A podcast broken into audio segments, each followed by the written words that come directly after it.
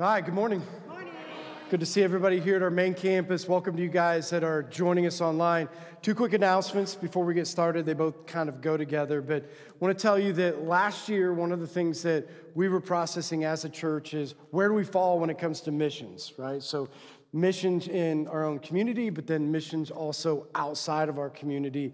Where are we at? What do we want to be able to do? So, going into 2023, we decided we need to have more of a focus or more of an emphasis on doing missions. And so there's going to be two uh, mission trips. They happen the same week. Uh, one's going to be for middle school, and there's going to be an information meeting on February the 1st. So if you have a middle school kid, you want them to be involved uh, in the mission trip, February the 1st, get together. And again, if you're out there and you're like, I don't want to show up to the meeting because I don't know if I want to go, and if I'm there, they might think I have to go. That's not the way it works. Show up listen, see what's going on, and then if you want to be a part of it, you can sign up from there. Okay, so that's February the 1st. February the 5th is going to be the information meeting for high school. Um, and so if you want to be involved with the high schoolers and go uh, on a mission trip, or you have a high schooler and they want to go, and on that, you can talk to Keely and Ran or whoever that's going to be out there at the booth. For the high school trip, adults can go. Like, I don't know how many adults, and that's right. Yeah, okay. Adults can go uh, and be a part of that. So, you can get that information out there if you have a middle school or high school, or if you're an adult who wants to go on the high school mission trip. Now, the other part of it is so for you guys that aren't going, right? How are you a part of? How do you support? How do we make sure that it's not just like, oh, there's a mission team going, and they come back and like, oh, the mission team came back? Like, how is it bigger than just a people going on a trip, but how can we be involved um, as a church, the people that aren't going, and how can we support them? So at the booth, when you leave, so right as you walk out there, somebody will be manning that booth to the right, and there's information on how you can support or be a part of the trip and being able to go, if you can't go, how you can support it. Good? So stop on the way out. All right. Series original design, we got a lot to get to. Um, again, last service, if you didn't notice in the parking lot, may went a little long. Uh, so we have a lot to get to, a lot to cover. Um, so I want to give you this brief synopsis. Why are we doing it, right? Because that's really important. So we know that there are marriage problems. We know that there are relationship problems. We know that there's problems in, in children today. We know that we have this issue of um, boys staying boys even when they're 30 years old. They never become men. We know that they're young ladies that never become women. We know that we have gender identity problem. Like we have all kinds of issues out there, right? Like things that need to be addressed. So how do you address all of those issues? So we said the way that we're going to address it is we're going to go back to what makes sense to me right? So, what makes sense to me has always been the same thing. If something's designed a certain way, if you use it inside of its design, so this is motorcycle, car, whatever those things are, if you use it inside of its design, it tends to do really well, right? As soon as you start modifying some things, like it's really good, but it's also breaks. Right? It's a lot of fun, might be faster, might have more power, might do all those things, but at the end of the day, because it's outside of its design, it's more prone to break. Well, it's the same concept, for us, right? So, for us as people created in the image of God, you were designed a certain way. If you operate inside of the design as a man and or as a woman, then inside of the design things will flourish. Outside of the design things break. Part of the problem we have in our world today isn't the idea that people who don't know Jesus are operating outside of the design because they don't even know it. Is that fair to say? Like nobody outside of church understands scripturally how God designed a man and how God designed a woman. You know what the problem is? That inside of the church, we've accepted or been okay with as Christian men and as Christian women operating outside of the design. We've tended to say church or Christians should err more on the side of what culture says it is to be a man or what culture says it means to be a woman because the design is so far off, we're never going to get there, right? So we can't get back to that. So let's find a middle ground. So original design was created to say, let's go back to the beginning. Let's look at the creation of man, creation of woman, like how did God create him and how did he design him? And if we operate inside of those design, men and women will flourish, right? So we said we're going to do three weeks on men, right? So design, hurdles, redemption. Three weeks on women, right? Same concept design, hurdles, redemption. Then we're going to talk about this idea that I think scripture is very clear. when both of us operate outside of our or inside of our design, and this doesn't mean just with marriage, but when men and women understand their design, together for the gospel, we can do more than we can apart. Does that make sense? Like, if men and women operating inside of their design, men and women, because they offset each other in some of these design aspects, that we then could cultivate or do things that we can't do separately, right? So we need to be able to do this. So that's going to be the last week. So last week we talked about so what's the design of a man, right? We said what's unique from a man that is not the same for a woman. Like, what is that design difference? And so we use this word. I don't know if it's a word that's been used lately or not, you know, inside of culture or inside of the church, but we said God designed men for headship, right? What is headship and what does it mean? Because you hear a lot of times in the Christian church where man's called to be the leader of their home. But women are good leaders too, right? Right? Like women have great leadership capability, but what is it about a man and his leadership that's different that you can't do, women, that God only designed a man to do, right? So we know God designed a man, and we saw this in scripture, right, to be the head. So he created, he's of all of creation, and he said, and I put man here, and man's responsibility inside of the garden is to work it and keep it, right? That was his job. That was his responsibility, uniquely to every other person, right? Uniquely to, you know, just to a man, your job is to work it and to keep it. So the idea, what does it mean to be the head? Men creating atmospheres. So think of it in the Garden of Eden. This is what he was supposed to do. He's supposed to create atmospheres for flourishing, right? So he was supposed to cultivate Eden in a way that the trees could produce fruit. We tracking? Right? So cultivate make it so, get the ground ready, get the water in the right place. If you do all of those things, trees will produce fruit. Like that's cultivation.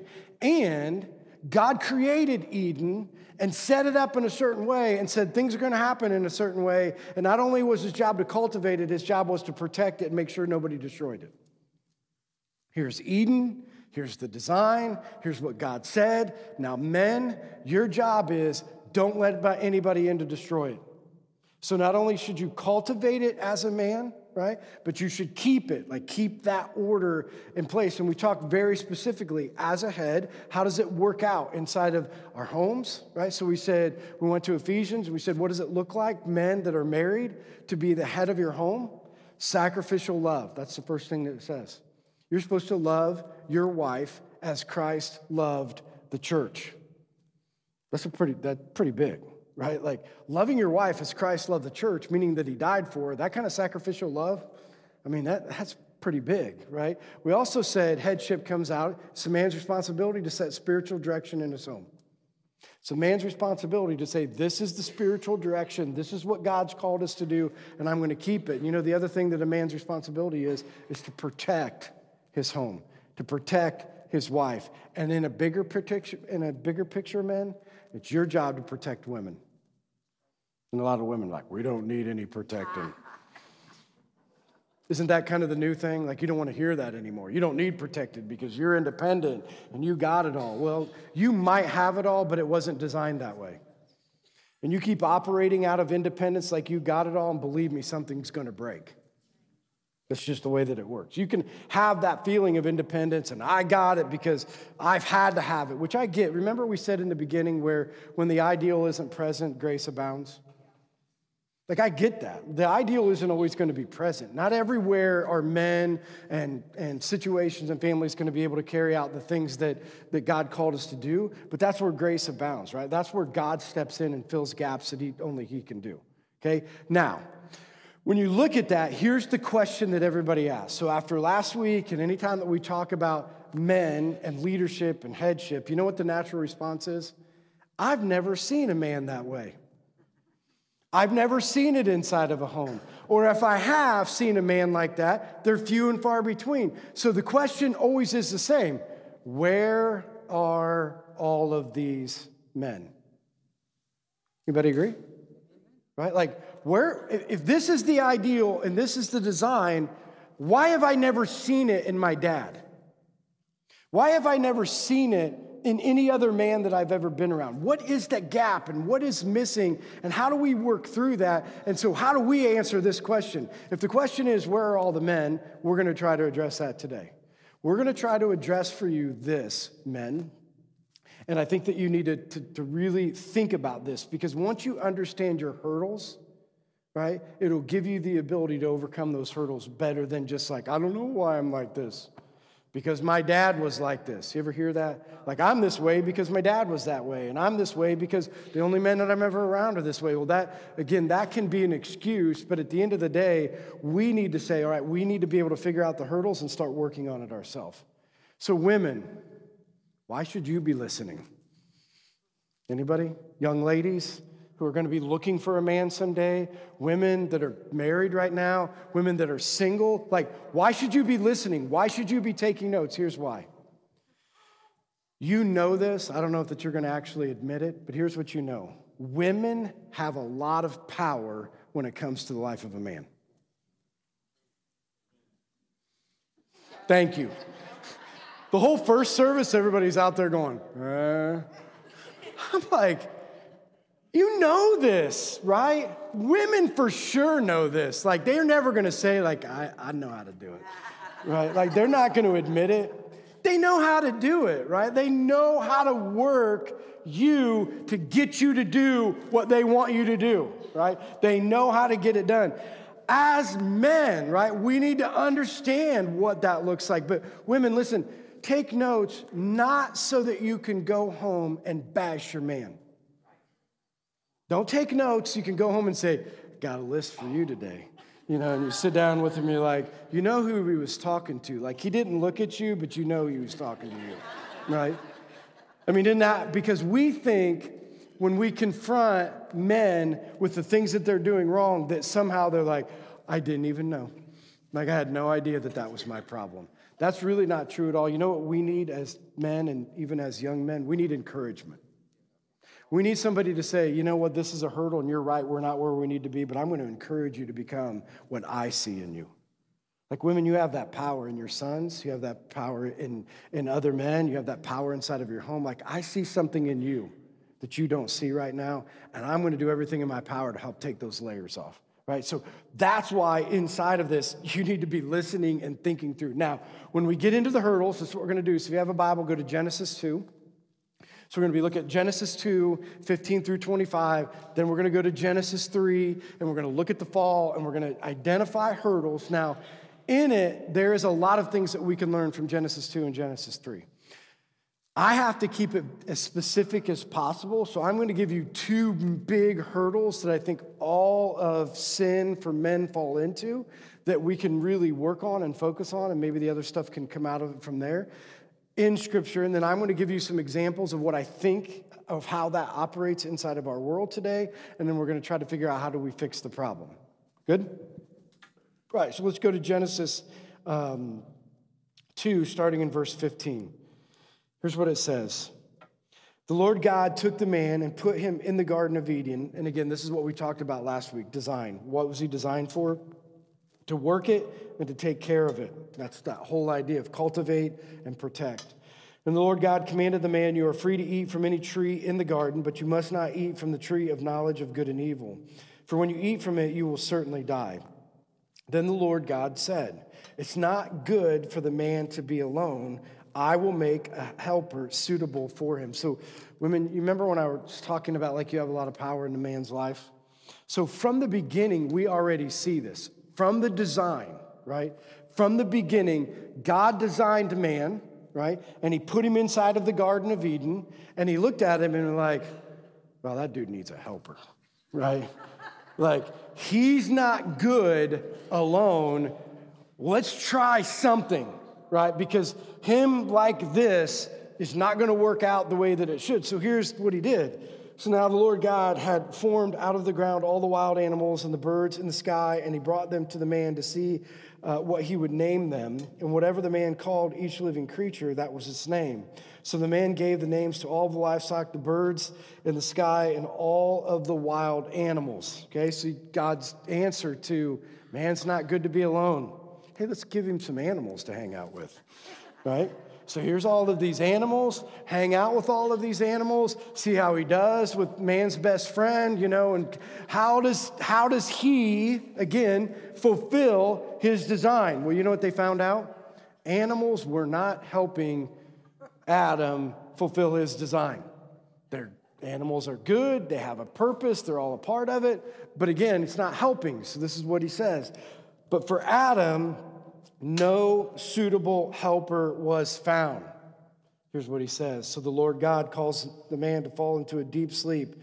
And while he was sleeping, he took one of the man's ribs and then he closed up the place with flesh. Then the Lord God had made a woman from the rib, and he had taken out of the man, that he had taken out of the man, and he brought it to brought it to the man. The man said, This is now bone of my bone and flesh of my flesh. She shall be called woman, for she was taken out of man. This is why a man leaves his father and mother and is united to his wife. Why? So that they can become one flesh. Adam and his wife were both naked and they felt no shame. This is perfection, right? Perfection is God created a garden and he said to Adam, You need to cultivate and keep the garden so that it can produce fruit. And not only can it produce fruit, now I'm going to give you a helper. And did you see what it said?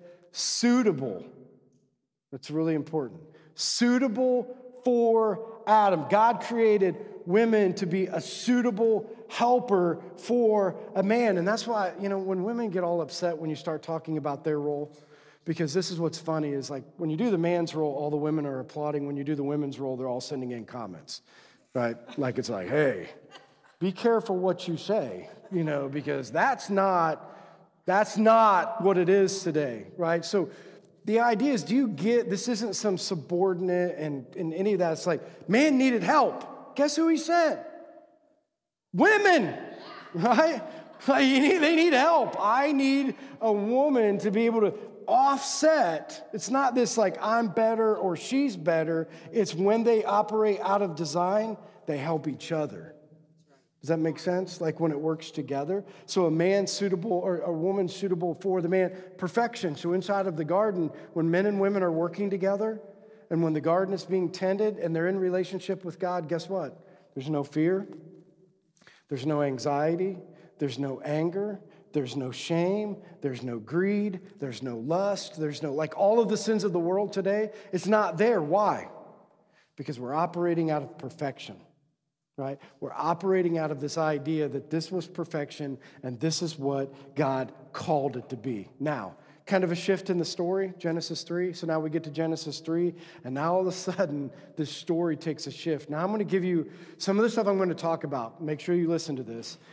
Some of the stuff I'm going to talk about are things that I'm going to speculate. It's not in scripture. This is a speculation. Like, I don't know this for sure, but I'm using it as this idea of what the whole of scripture says and based upon the idea of what I do know that scripture does say. So, one of the things we don't really know is how much time between creation and perfection did the fall happen? Because it looks like 24 hours right? Like you're reading it and you're like, dude, you had perfection, and within 24 hours, you jacked the whole thing up, right? When you're reading it, it just seems like it goes right like that. So here's the one thing that I want you to see time had elapsed. I can't tell you, people can guess, but time had elapsed where perfection was there.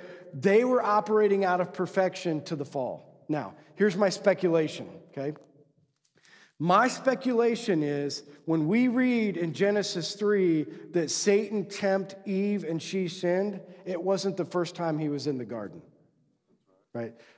This is a speculation. This is for sure not, it doesn't say that. The reason that I'm speculating it is, is because very seldom do you see people sin that will drastically change all their life that weren't tempted for weeks or months beforehand right? Like that's just usually the case. So, I, again, speculation, but I think if you look at the whole of the way that Satan has worked, Satan never asks you to commit a sin that's going to completely alter your life. He starts with little seeds and little seeds and little seeds and little seeds and little seeds till you get to the point where you're like, oh, this decision that's going to alter the course of the whole world, wow, that makes sense. Has that not been you and me, right? Sins that we know, like you see this all the time. Like affairs don't happen overnight. Anybody? Right? Nobody just shows up one day and be like, dude, I'm gonna sleep with her. It doesn't happen. You know what it starts with is it starts with the man going in, it's like, my wife, and she's not, and then this other woman going, I got you. I hear you. I feel you. I know. Anybody? Like little seeds of deception that finally will get to this point where a man will rationalize. Think about this. And it's not just a man, but we're talking to men today, right? A man will rationalize that it makes sense to break up his entire family for sex. Now, from the outside, that doesn't make any sense, does it? Like, nobody's looking at it and saying, that's the best decision anybody could ever make, right? Like, somehow seeds have been planted that get you to the point where you're going to make that decision and not just like make this decision for the heck of it. You're making this decision like this is the right decision. This must be, what, and I've even heard this this must be what God wants. You know why? Because my wife's not, and she, and this is finally the woman that can right? Like that's the way that it works, and that's what he puts together, and that's what you're actually going to see. So you look at Genesis 3 and you read it from, again, speculation, right? You hear what I'm saying? Like I'm speculating that seeds have been planted. And here's part of the reason that I would speculate this. Now, the serpent, who was what? More crafty, right? So that just like gives us this picture that obviously he had a plan and that he was crafty in the way that he approached the woman right? And it had to happen over time. That's what craftiness would tell us. And he says, than any other of the wild animals uh, the Lord God had made. So being there, planting the seeds. And have you ever thought about this as just kind of a side note? Why would God ever let the serpent in the garden? You ever wonder that?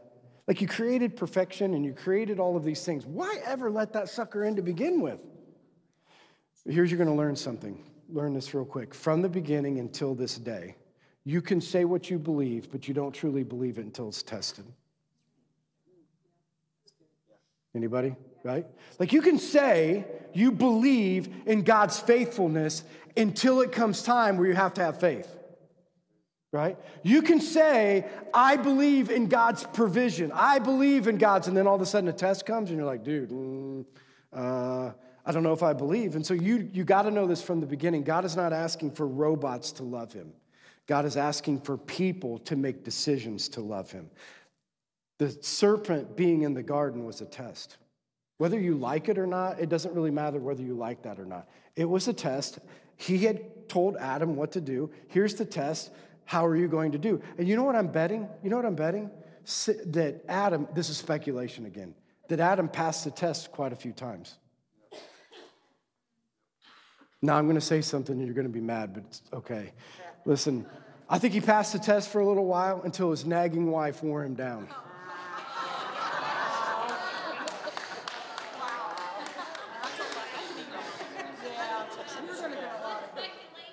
Huh? Speculation. That is true. Speculation. But there are some things in Proverbs that would talk about that drippy faucet. Right? Okay, off the subject. Maybe over time, like, hey, Adam, hey, Adam. And then he just finally, like, I'm tired of hearing it. Just whatever, eat from the tree. I can't hear it anymore, right? Again, speculation. But the idea of all of it going into this, he was crafty, it was a test. Adam and Eve did not do very good with the test. In fact, here's what we're going to see next in verse th- uh, 1, uh, the finishing of verse 1, when he says, uh, he said to the woman, Did God really say you must not eat from any tree in the garden? The woman said to the serpent, We may eat fruit from the trees in the garden, but God did say, You must not eat fruit from the tree that is in the middle of the garden, and you must not touch it, or you will die. You will not certainly die, the serpent said to the woman, for God knows that when you eat from it, your eyes will be opened, and you will be like God, knowing good and evil. When the woman saw that the fruit of the tree was good for, and pleasing to the eye and also desirable for gaining wisdom, she took some and ate it. And she also gave some to her husband who was there with her, and he ate it, right? So, a couple things that we need to see in here. At this point, this decision reversed all of creation. So, when Adam and Eve chose to sin, all that God created and all that He wanted now got completely reversed. right? Now, the thing that I want you to see is, is that the action of eating the apple or sin entering the world is the thing that has marred your design, right? Like sometimes, one of the things I used to say uh, when I was a mechanic, and I, you know, not only when I was a mechanic, but when I led a service shop, you know what one of the most annoying things was? Is when people would try to fix their own cars right? And so something was wrong, and they would put on a bunch of parts because that's what they thought the problem was. And then they put it on there, and it kept breaking all the time. And they just kept like, oh, try it again. I don't know, maybe it was a faulty part. And put on another part, and it breaks and breaks and breaks. Anybody tracking with me? Like you might have been one of those people, or you might be one of those mechanics, right? So you bring it into the shop, and the first thing you tell them is, you know what we're going to have to do? we're going to have to diagnose it. And it's a minimum of one hour of diagnosis. Like, oh my gosh, it's going to cost me $70 to diagnose my vehicle. That's so much money, and that's terrible. Why can't you just replace a part? I'm like, hey, idiot, you've been doing that for a long time. and it ain't working. There's a problem that's causing this to keep going out. You know what we have to do? Probably shouldn't have said idiot. Um, there's a problem that we need to diagnose, right? There's a problem, there's a core problem that's causing all these things to happen. If you don't fix this problem, you're to keep dealing with this. Does that make more sense? Right? It's the same issue that you have in your life today. You see, too many times we want men to be better men and we try to fix the things that are on the outside. You know what the real problem is? They don't have a relationship with Jesus and they haven't dealt with sin. Like they go to church, don't get me wrong. These guys are guys that go to church. These guys are guys that like will show up, but these guys aren't guys that have a relationship with Jesus. Right? And you're out here saying, you should be a man of God and you should do, and this is the way you should lead your family, and you should be the head, and you should. And I'm like, dude, you know what really the problem is? You haven't settled something in your life. You got to fix sin. And the only way to fix sin is Jesus. And if you don't get that fixed, you're going to keep trying to replace the parts at the end, and it never works right? So, understanding from the beginning that we got to deal with the real issue. So then he goes on and says in verse 7 Then the eyes of both of them were open, and they realized that they were naked. So they uh, sewed fig leaves together and made the coverings for themselves. Then the man said, Then the man and his wife heard the sound of the Lord God as he was walking in the garden in the cool of the day. And they hid from the Lord God among the trees of the garden. But the Lord God called to man, Where are you? Now, don't gloss over this, guys. Listen to me for just a second. Who ate the apple first? That woman is the one who ate it, right? Come on, guys, it's okay. You can be like, she ate it. Why is God calling me? Right? Why is he saying, and why didn't he come here and say, Eve, you little sucker, you ate from the tree and you weren't supposed to eat from the tree? You notice that he does not address the woman at all. He addresses the man. Why? Okay, back to design. You know design? Remember design? Headship. What was your job, men? Protect, cultivate, take care of. When you don't do your job, okay? Because this is the thing I want you to realize. You're getting away with it right now because you got a good woman in your life that's just making up for you. Right? Like you just have somebody that's taking over your role, and they're pretty good at it, right? Women are really good at saying, You're not gonna do it, I'll just do it, right? You, I mean, they are awesome at it, and you're like, Well, dude, that was easy. But here's what, here, listen to me, guys, listen to me for a second. You can get away with it on this earth, but when you stand in front of Jesus, you are not getting away with it. You will be held accountable for your role. You can shirk your responsibility and your duties, and you can look at it and think, oh, everything's okay, just so you know it's not okay. But at the end of the day, even if you don't notice it on this earth, you will notice it when you stand in front of Jesus. Can't shirk that responsibility. That's why he called on the man. Your job, love, protect, take care of, accountability that goes with that. Verse 10, he says, And he answered, I heard uh, you in the garden, and I was afraid because I was naked, so I hid. And he said, Who told you that you were naked? Have you eaten from the tree that I've commanded you not to eat from? The man said, The woman you put here with me, she gave me some fruit from the tree, and I ate it. Then the Lord God said to the woman, What is it that you have done? The woman said, The serpent deceived me, and I ate. So the Lord God uh, said to the serpent, Because you have done this, cursed are you above all livestock and all wild animals. You will crawl on your belly and you will eat dust all the days of your life. I will put enmity between you and the woman, and between your offspring and hers. He will crush your head, and you will strike his heel. To the woman he said, I will make your pains in childbearing very severe. With painful labor you will give birth to children. Your desire, uh, your desire will be for your husband, and he will rule over you. To Adam he said, Because you listened to your wife and ate fruit from the tree about which I commanded you, you must not eat. Cursed is the ground because of you. Through painful toil you will eat food from it all the days of your life. It will produce thorns and thistles, and you will eat the, uh, you will eat the plants of the field. By the sweat of your brow, you will eat your food, and until you return to the ground, since you were taken from dust, and to dust you will return. So here's what's happening sin marred it, reversed creation, right? Or reversed the, uh, the initial design and what God wanted to do, right? And now everything inside of that has changed, right? Now, Here's the thing that you're going to need to see. So, guys, think about this. One of the things that inherently, because you were designed in that way, right? Inherently, you were designed head, you know, do the things that God's called you to do, desire to live out that design. When the curse came, you hear all the things that he said, this is the curse that's now on the world. Men to this day are doing everything possible to reverse the curse. Sometimes you're just focusing on the wrong things. Does that make sense? Like you're trying to reverse the curse. You're trying to get it figured out where I, this is what's wrong. And so I want to fix it. So I want to make it right. You just don't know how to do it. Right. So what we're going to look at is how can you recognize your hurdles and then how can you overcome those hurdles so that you can, to the best of your ability, reverse the curse. But let me uh, have you hear this first. You will never be completely the man that God created you to be until you stand in front of Him someday. And the reason that I'm saying that, guys, if you're walking out of here and like, oh my gosh, I'm so terrible and I don't know what to do, I mean, join the club. We all got a lot of work to do, right? And women that are being like, I can't believe, like, don't be so hard on your husband or don't be so hard on your son. They're working at it right? They're working at it. They're trying to go down that road. We got hurdles. You know what the two biggest hurdles, and we see this in Scripture, and I think you'll see this in life in general.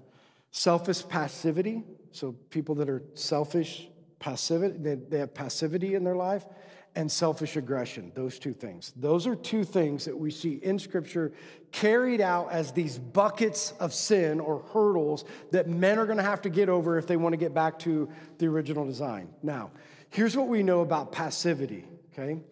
I don't know one man that is truly passive, right? And here's the reason I want to talk about this is because sometimes when we hear passive, we think the guy, oh, the guy that just sits around and doesn't do anything. I know very few men that sit around and do nothing. Here's the passivity we're talking about. You were created, designed for headship, right? So, as a selfishly passive person, this is what you do. This is what your design. But instead of doing the hard work it takes to live out your design, you're going to passively pursue things outside of your design that make you happy. Does that make sense? So you're called, love your wife, you're called to train your children, you're called to train other men, you're called to you create a spiritual environment. You're just like, dude, that's way too hard. It's way easier to go out and do these other things that I'm going to pursue. These things make me happy. This is too difficult. Does that make sense? Selfish passivity. And then we're going to talk about selfish aggression. So let's see how it plays out in Scripture. Back to the beginning. Now the serpent was more crafty than any of the wild animals the Lord God had made. Think about this. Now, again, speculation. So if if Satan was in the garden and he was having conversations with Eve, this is what I know about I think I know about most women. So if they were both off working the garden, they were doing their own thing, and then um, the woman was like had Satan come up and say, "Hey, have you ever thought about?" Started planting seeds.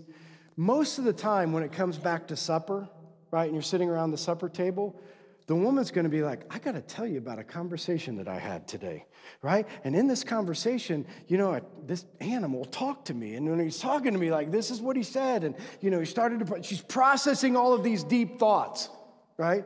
And the man's going to be like, oh, okay. And he's going to eat his food and leave.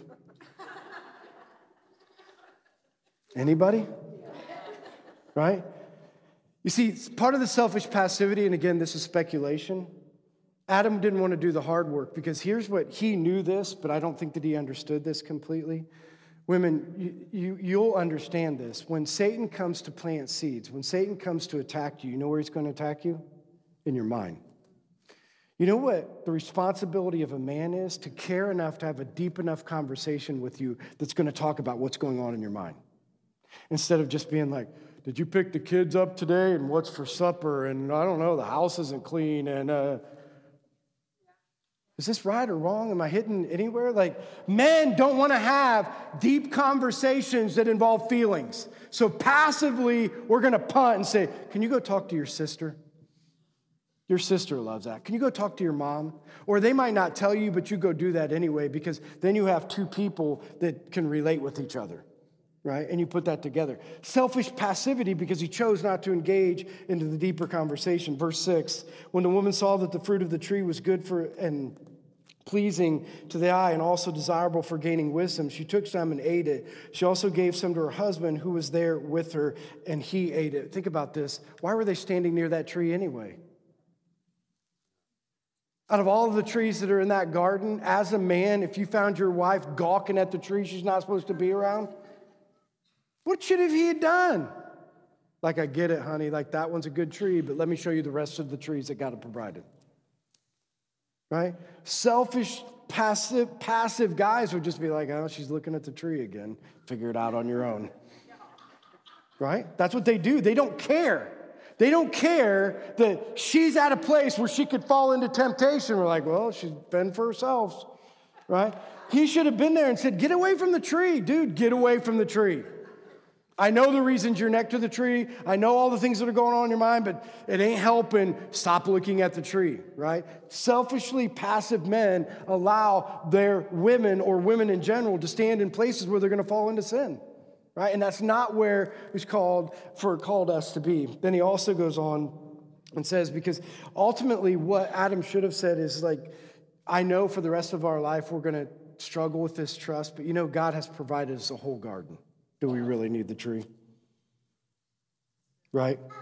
Like, why weren't they satisfied? Why wasn't Eve satisfied? Like, why couldn't we just be like, look around at what God's provided? You don't need that, right? You don't need those things. That's our job to be able to do that. Then he goes on and he says in verse 10, um, he answered, I heard you in the garden. I was afraid because I was naked, so I hid. And he said, Who told you that you were naked? Have you eaten from the tree that I've commanded you not to eat from? The man said, The woman you put here with me, she gave me some fruit from the tree, and I ate it. Back to selfish passivity, right? Think about what was his job? Right? His job to love, to protect, you know, to, to cultivate, to flourish, to do all of those things. Why is he hiding?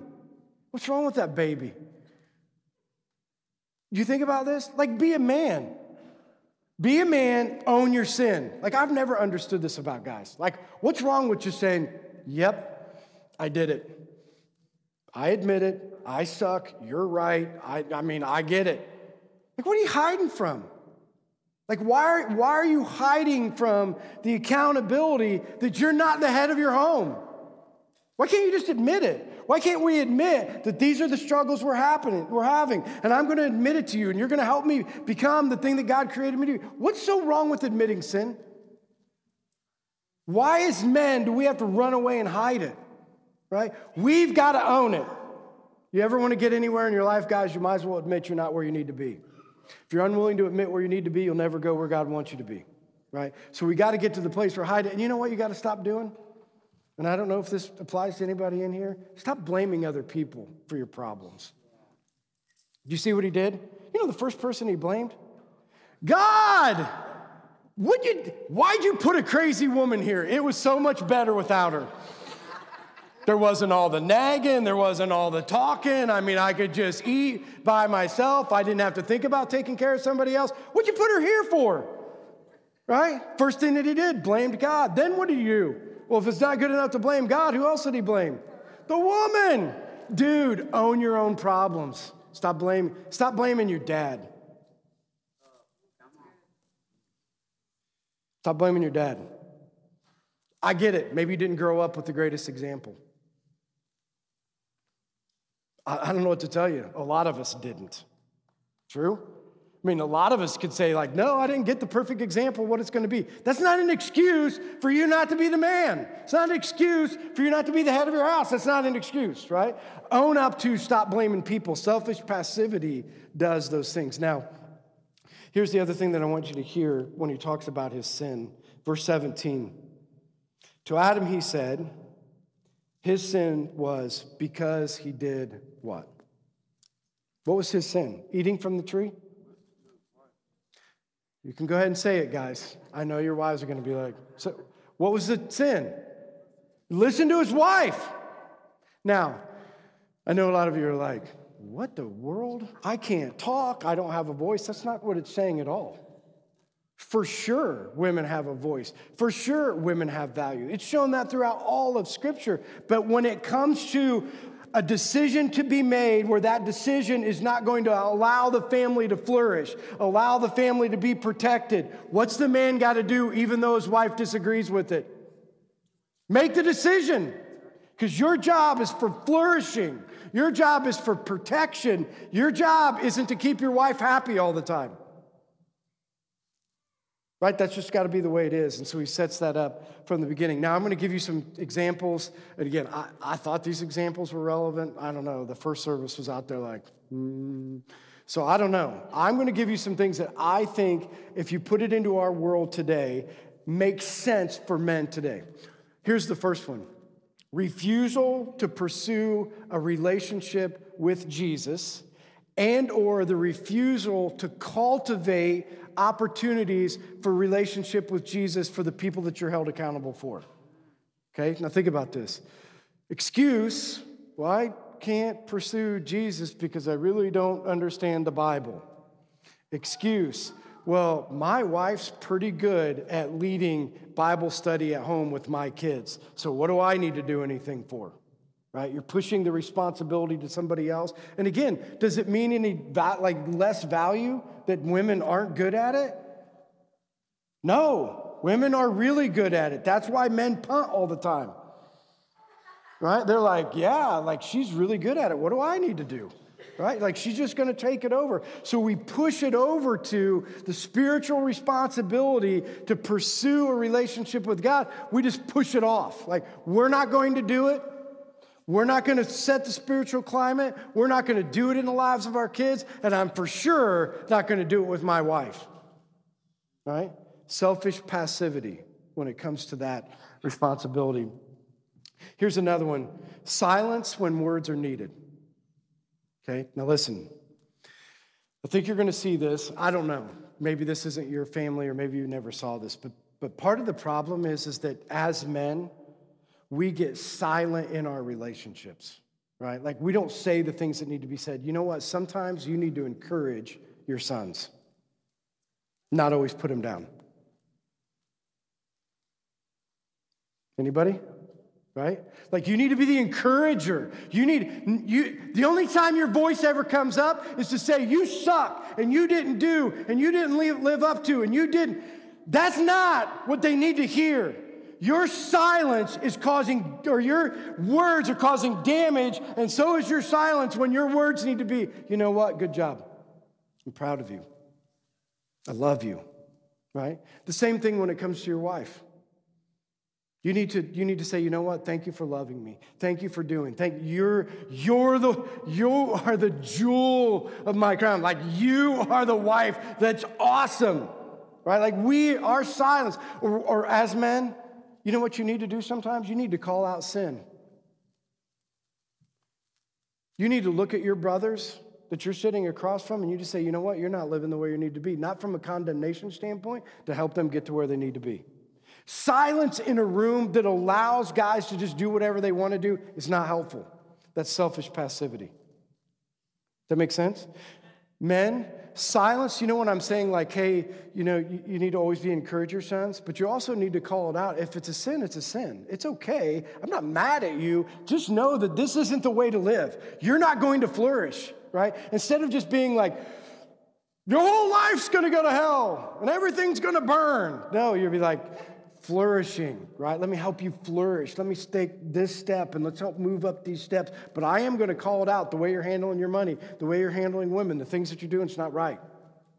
Let's call it out, but not call it out in a way that doesn't help, but call it out in a way to build them back up. Does that make sense? Selfish passivity in that way through silence. How about busyness, men? You keep yourself busy so you don't have to take care of the responsibilities that God's called you to. This is kind of how it went over in the first service because I was like, this one's for sure me. You know what I mean? Like, I got stuff to do. I'm going to stay in the shop. I'm going to stay at work. I'm going to. Anybody else? right? Like, I'm going to do all of these things because I know when I get home, there's things to do that I really don't want to. So I'm just going to be, you know what, honey, I'm busy. I got stuff going on. That's selfish passivity, right? Keeping yourself busy on things that don't matter when the things that do matter are getting left behind. Okay, selfish passivity uh, inside of that. Uh, apathy, right? When we become apathetic, we're not excited about the things that God's doing, and we're also not appalled about the things that Satan's doing. You're just apathetic, right? You have no view. Men, this is, again, this is going to be a personal one that I kind of get excited about. So, leaving difficult labor to someone it wasn't designed for. Okay?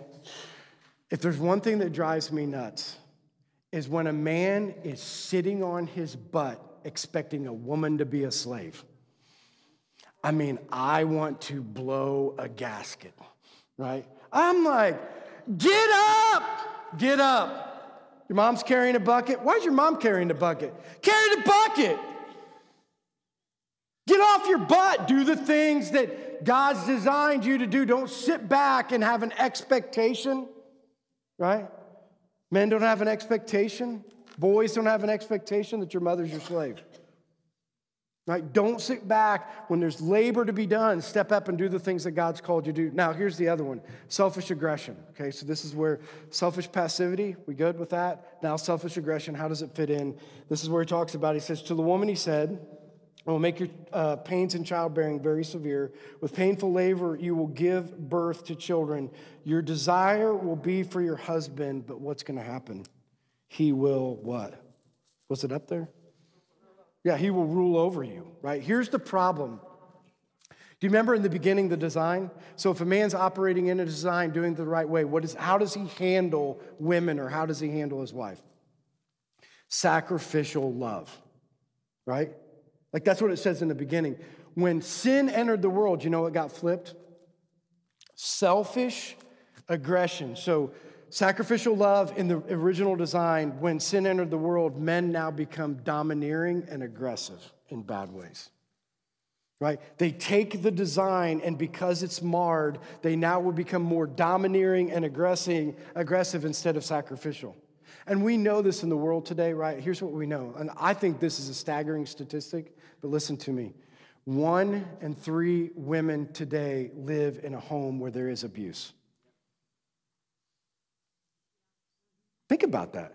One in three women are living in homes where there is abuse. Why? Because when creation got flipped, men got screwed up, and all of a sudden this domineering aggression becomes normal. And we don't see it as abnormal. Listen to me. You know what else is staggering? 43% of girls that go to college that engage in a relationship, they call them an intimate relationship, 43% of them say that they were abused. 43%. How is that possible? You know how it's possible? Because in our world today, we've accepted men and boys treating women like crap. I've said it all the time listen to me. For me, if you want your butt whooped or you want me to like go off, speak disrespectfully to your mother if you're a boy.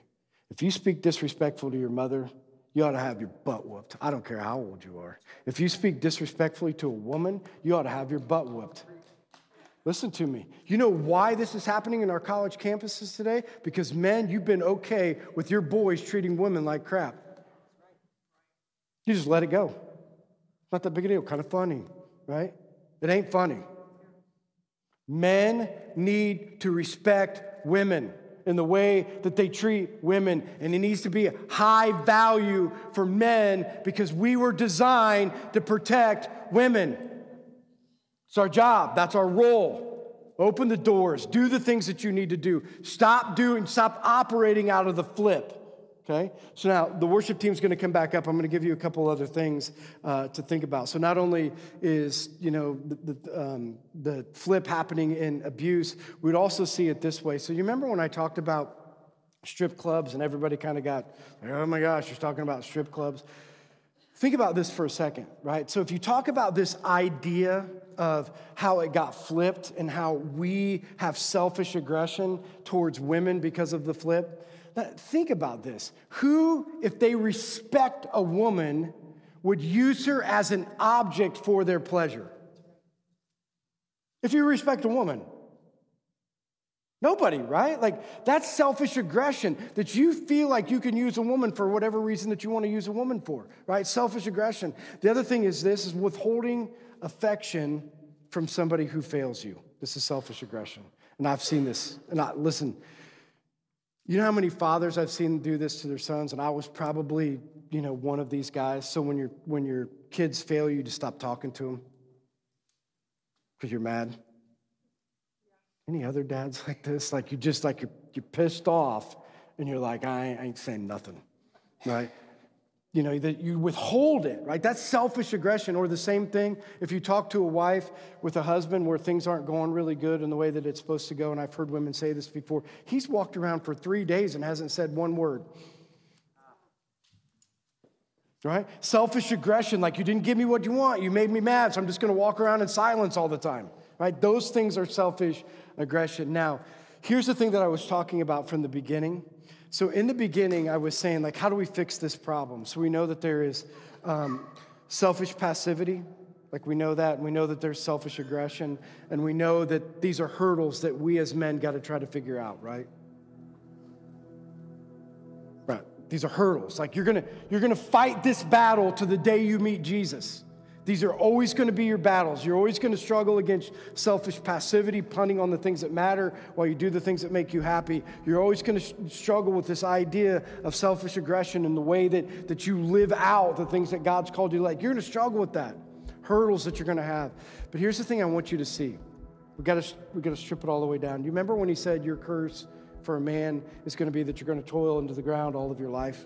Like you're going to have to work to produce food. Like that's going to be so here's what you got to know for every man in this room, from now until the rest of their life, is trying to reverse the curse. They're trying. But you know what culture has told them? Do you know way to reverse the curse? Make yourself happy. That's how you reverse the curse. If you just get enough money, if you just get a new wife, if you could just trade in your kids, if you could just do, you know what I mean, like whatever those things are. Now think about this, right? Because if you get these things, it's going to reverse all of this toil and this pain and these problems and nothing ever going right. If I could just have this, everything's going to be the way it needs to be. And so many men today are chasing that dream.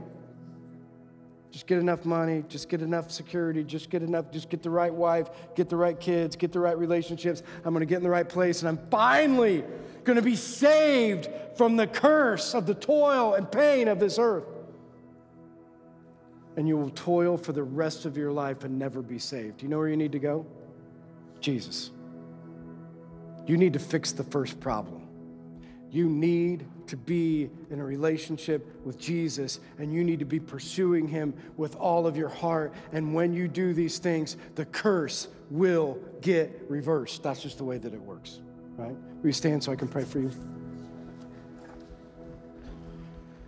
Heavenly Father, we love you and we're so thankful that we could be together today, Lord, and that we could understand design but also hurdles. Lord, we pray that you give us the courage to overcome those things, the courage to be able to live out the calling that you have on each one of our lives. Heavenly Father, allow us to see where we need to change and let us have the courage to make those changes. Lord, we love you. In your name we pray. Amen.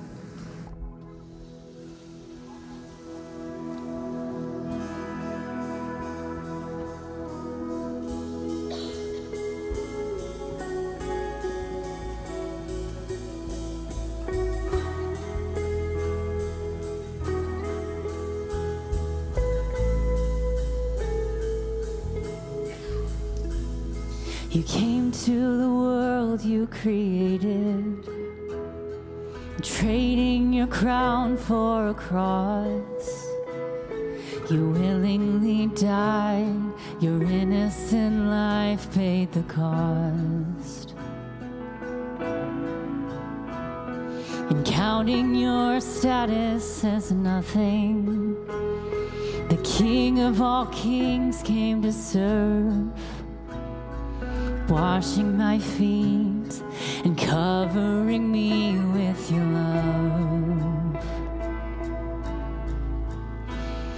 If more of you means less of me, take everything.